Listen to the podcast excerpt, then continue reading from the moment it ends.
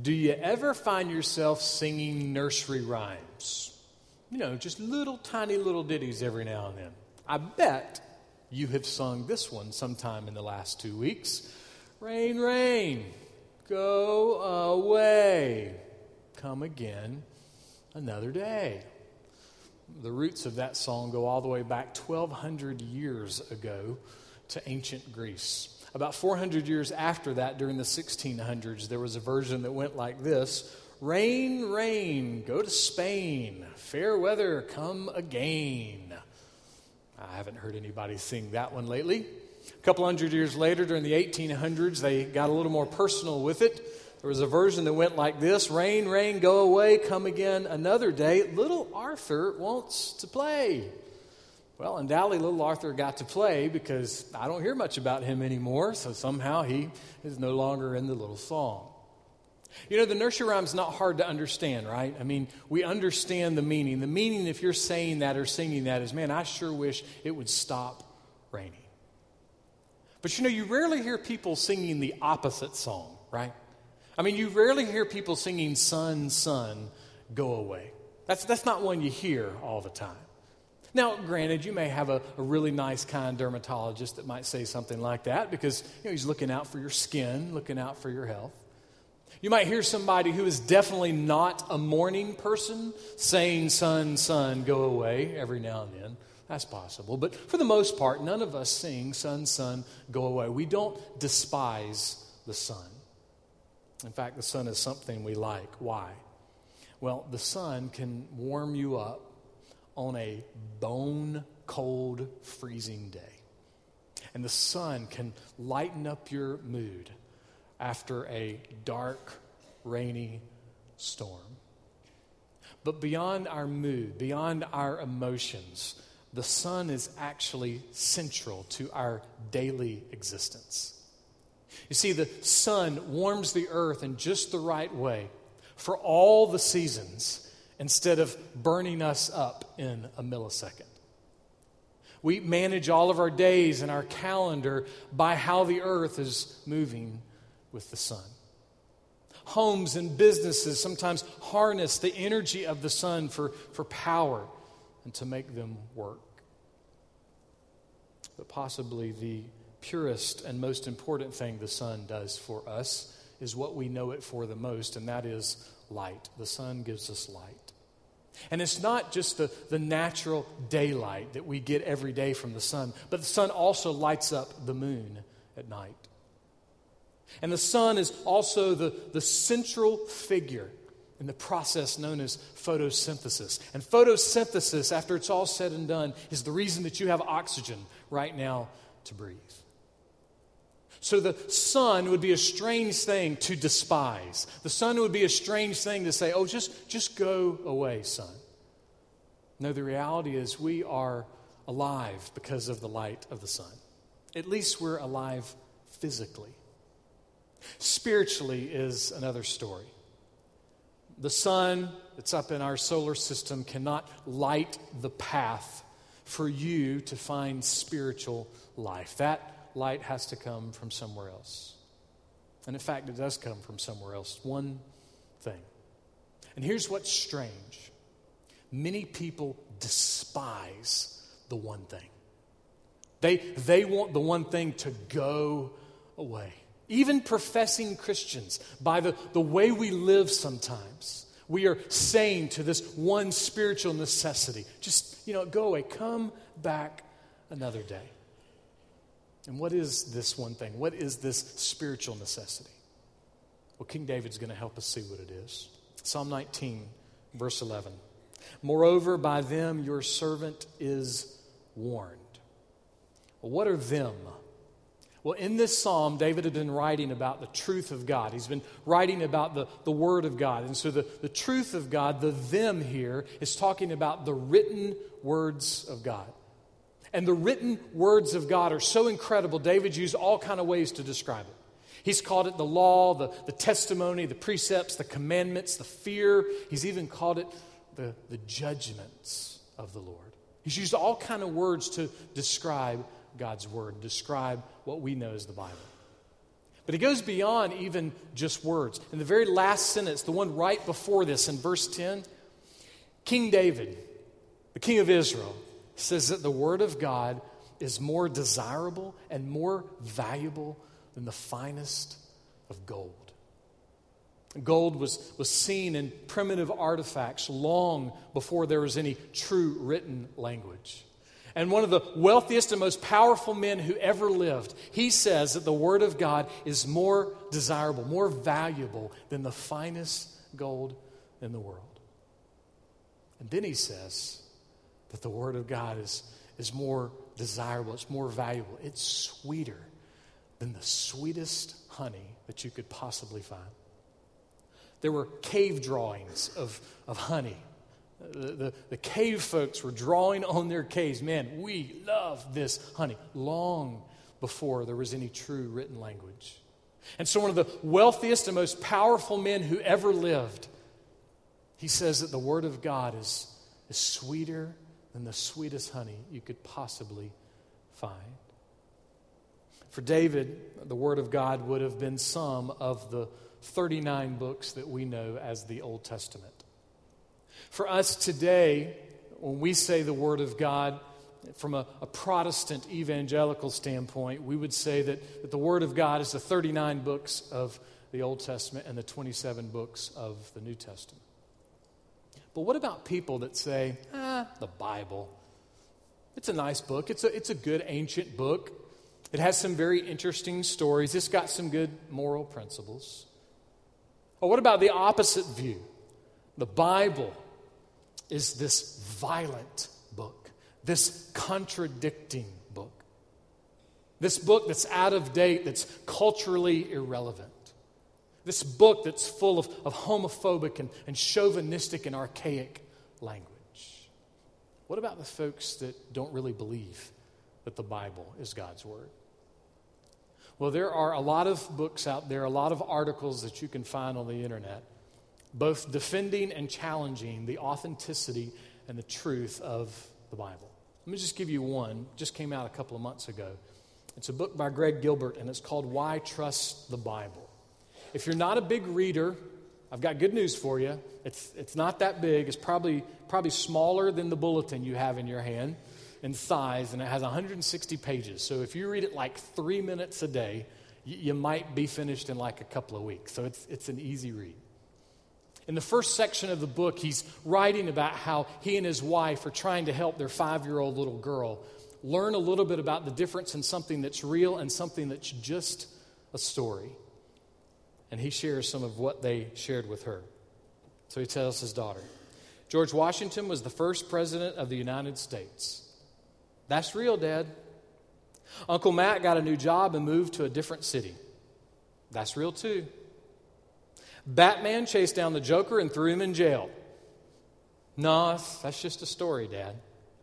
Elsa built an ice castle with her special power of freezing thin air. No, just, just a story. A long time ago in a galaxy far, far away. No, Dad, that's, that's just a story, too. And then he says this. But then imagine I throw her a curveball.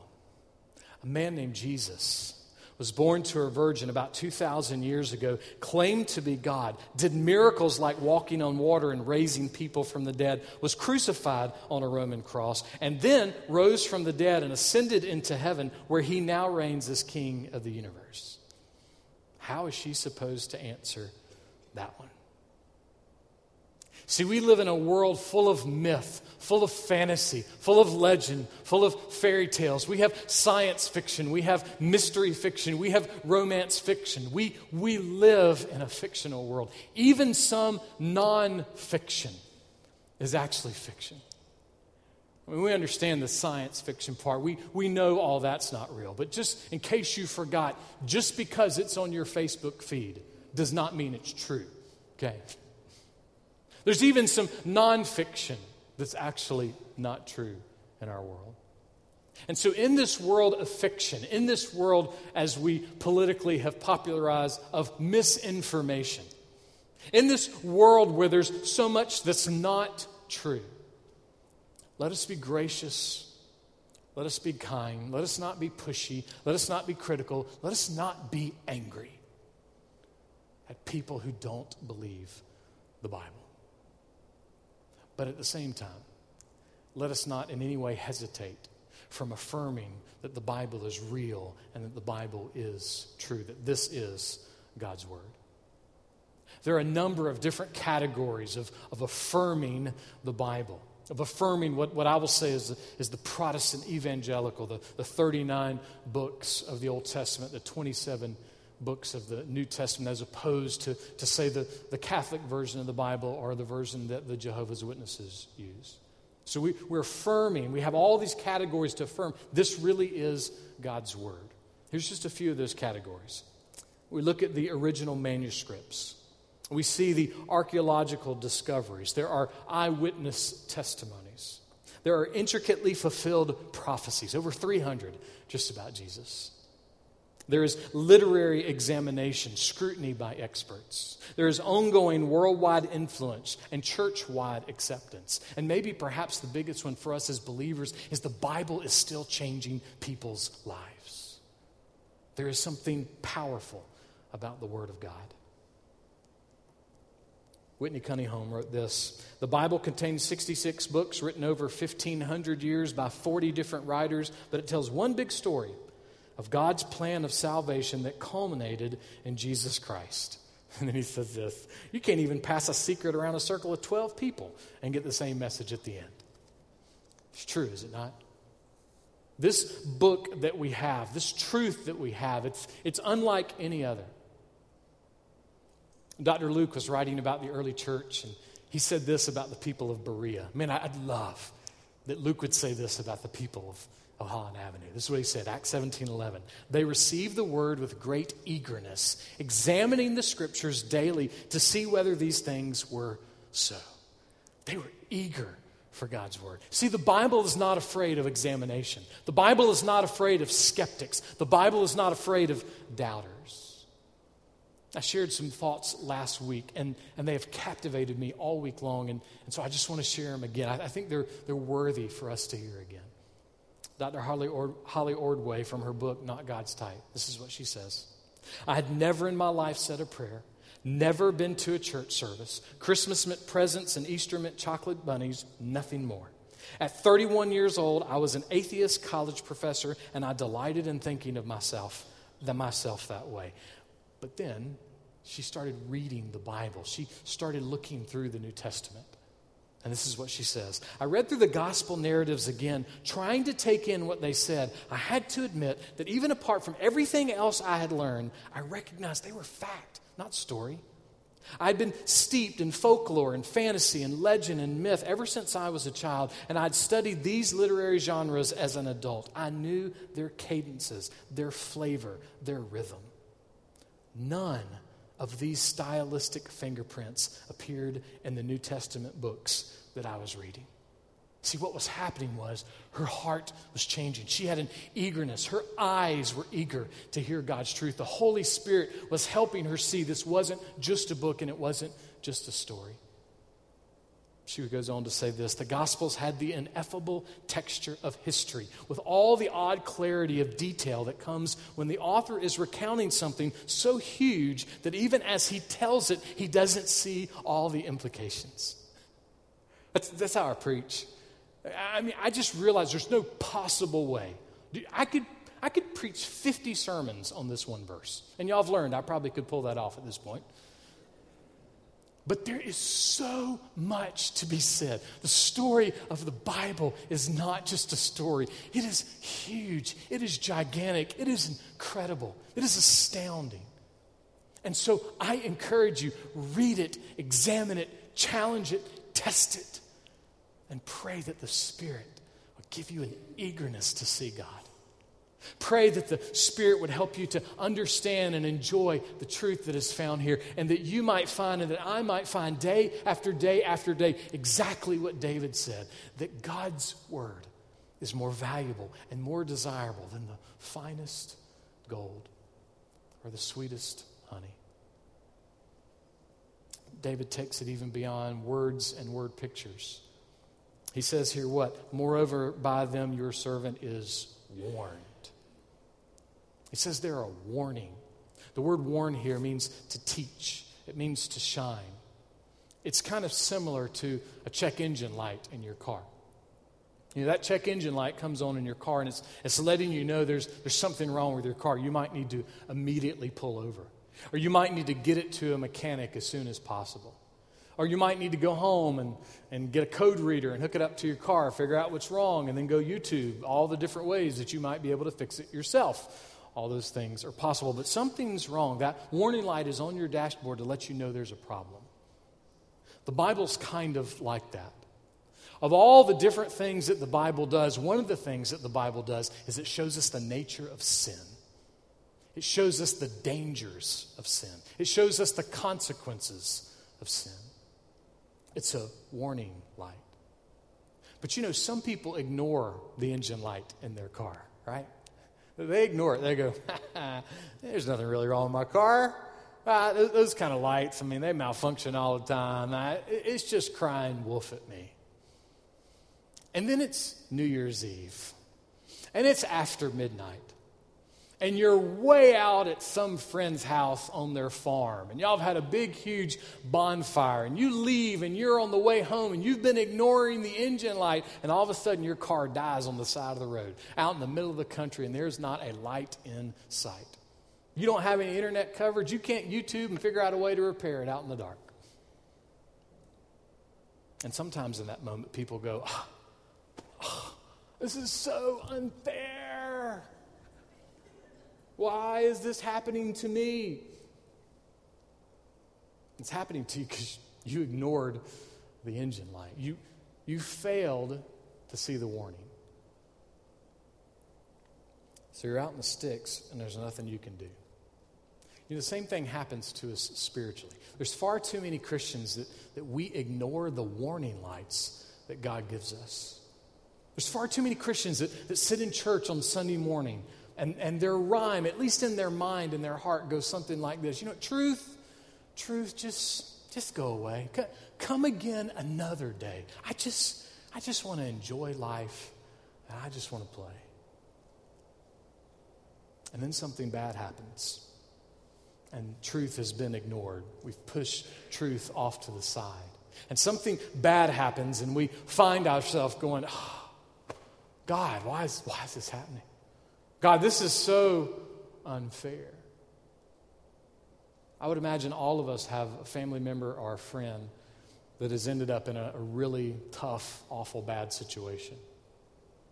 And they saw the warning lights from God. They, they heard the warning lights from God, but they just ignored them and, and just kept doing their own thing. I think we know this, but just in case we don't every single person listening to this sermon is ignoring a warning light from God. How do I know that? Well, I know that for a few reasons. One, no one listening to the sermon is perfect. See, we, we can't remember everything from the Word of God that we've ever read or ever studied all the time in every single moment. And even the best of Christians cannot obey God perfectly. And so I say that we're ignoring warning lights as a, as a way to kind of hurt our feelings a little bit because I'm not that great a Christian, and neither are you. That's why I go to Holland Avenue. Man, the pastor's so encouraging. He never makes me feel like a loser, bad Christian. I promise I'm not trying to make you feel like a, loser, bad Christian, but, but I do want us to take a really serious look in the mirror. Because the reality is, God's Word is the kind of book that helps us see that we are ignoring some of His warnings. Maybe this morning you're ignoring the warning light that says your way is not always the right way. And you need to back off of your spouse. You need to back off of your kids and your grandkids. You need to back off your, your friends or your boss or your employee or your elected officials or your law enforcement officials or your pastor or your church member or the girl at the customer service place when you're trying to return a gift. You see, God's way is the only right way. Don't, don't miss that warning light. Or maybe today the warning light that you're ignoring is, is what you do with what you have, what you do with your time, what you do with your energy, what you do with your thought life, what you do with your, your money and your possessions. Maybe you need to think in a, in a wiser way about how you spend and, and use the money that God allows you to have in a different way, to use your time in a different way.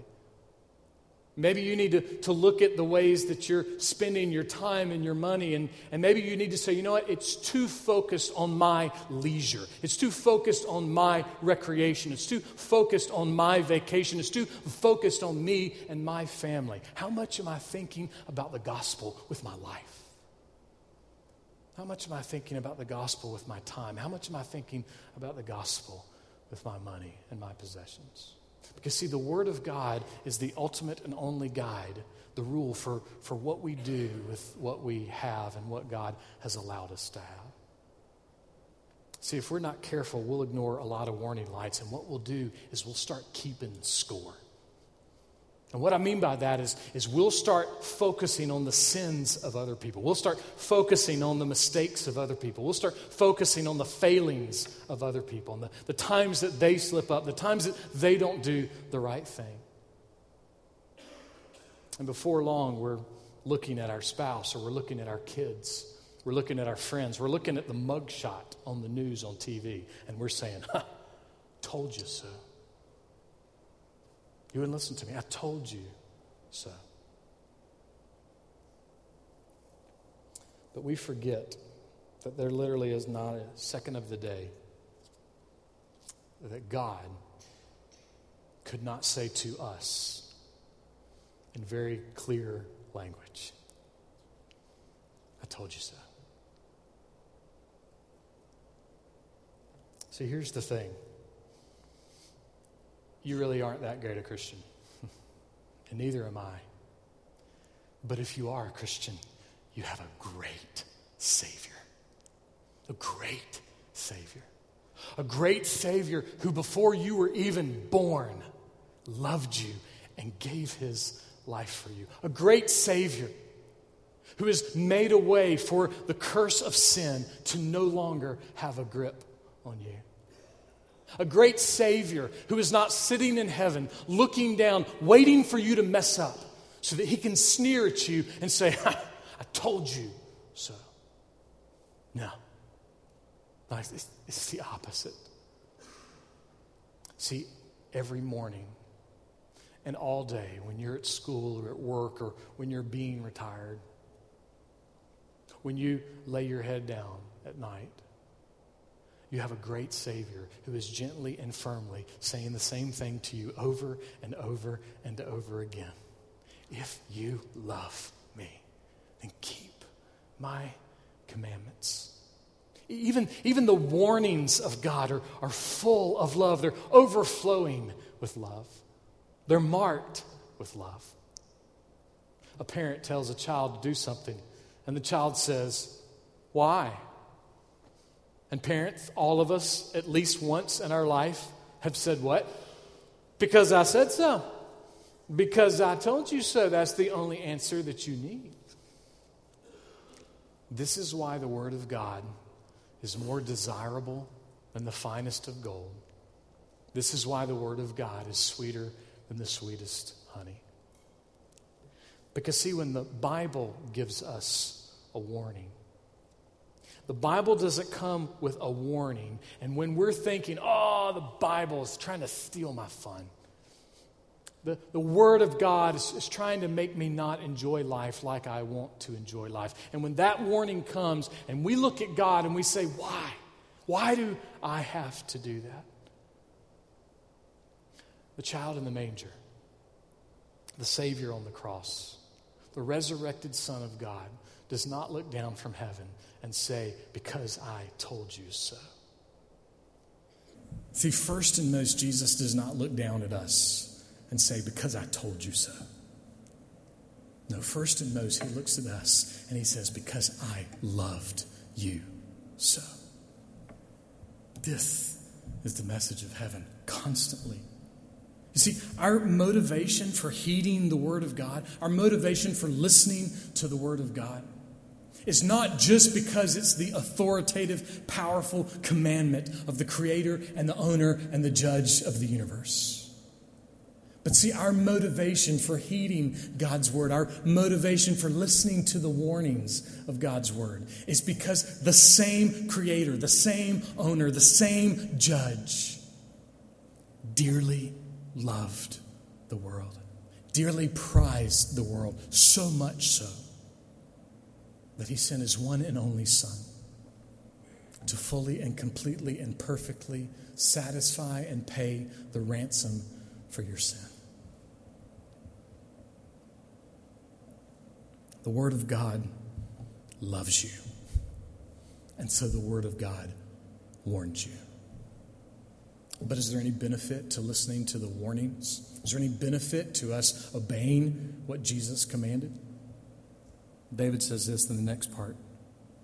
In keeping them, there is great reward. David's not using hard words, is he? We all know what gold is, right? And we know that gold is very valuable. We all know what honey is, right? And we, and we know that honey is very sweet. We know what a warning is, right? We know it's something that can save our lives, that can help us. And we definitely know what a reward is, don't we? It's something that we will be excited to get, something that brings us joy and happiness. This week is the week of New Year's Eve. There will be people making New Year's resolutions all week long. They'll stop something or they'll start something, one way or the other. Can I just challenge and encourage us not to wait until New Year's Day?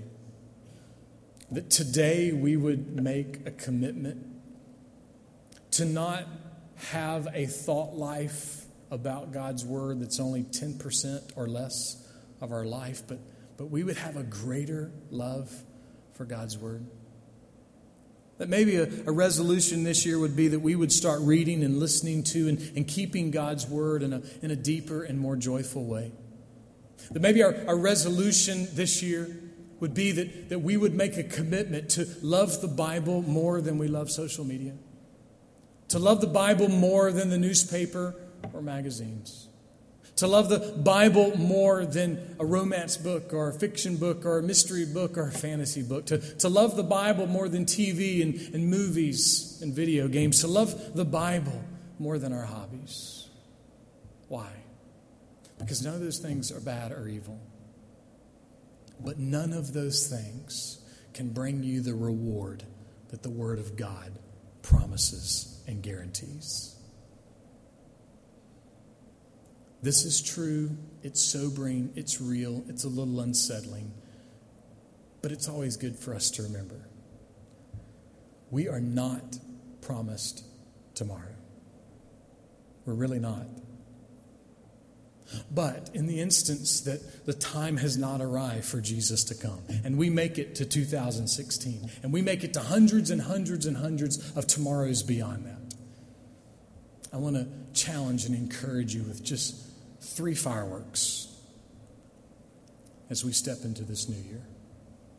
The first firework was set off more than 300 years ago by John Bunyan.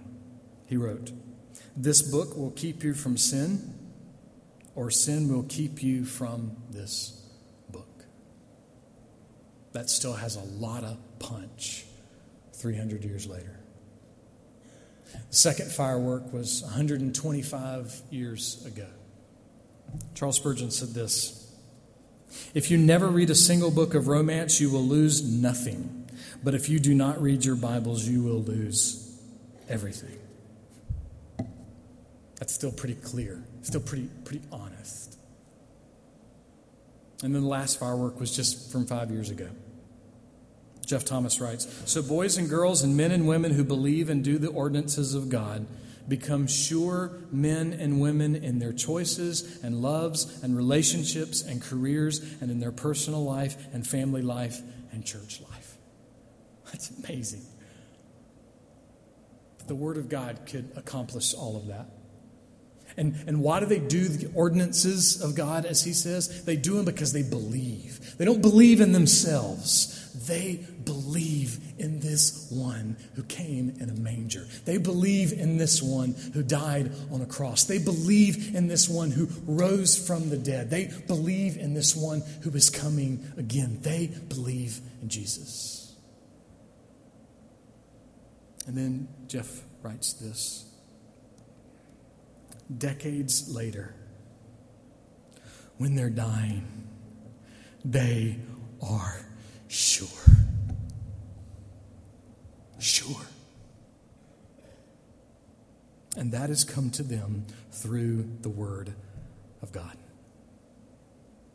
The Word of God tells us about Jesus Christ. And the Word of God tells us that our faith in Jesus Christ is not a lie, but that the faith that we have in Jesus Christ comes with great reward. And that great reward is eternal life. But then today, it is the love, it is the care, it is the keeping of Jesus even for this day. You see, those truths do not go away. Those truths do not fade away. You can't even push them away because the truth about Jesus is sure forever.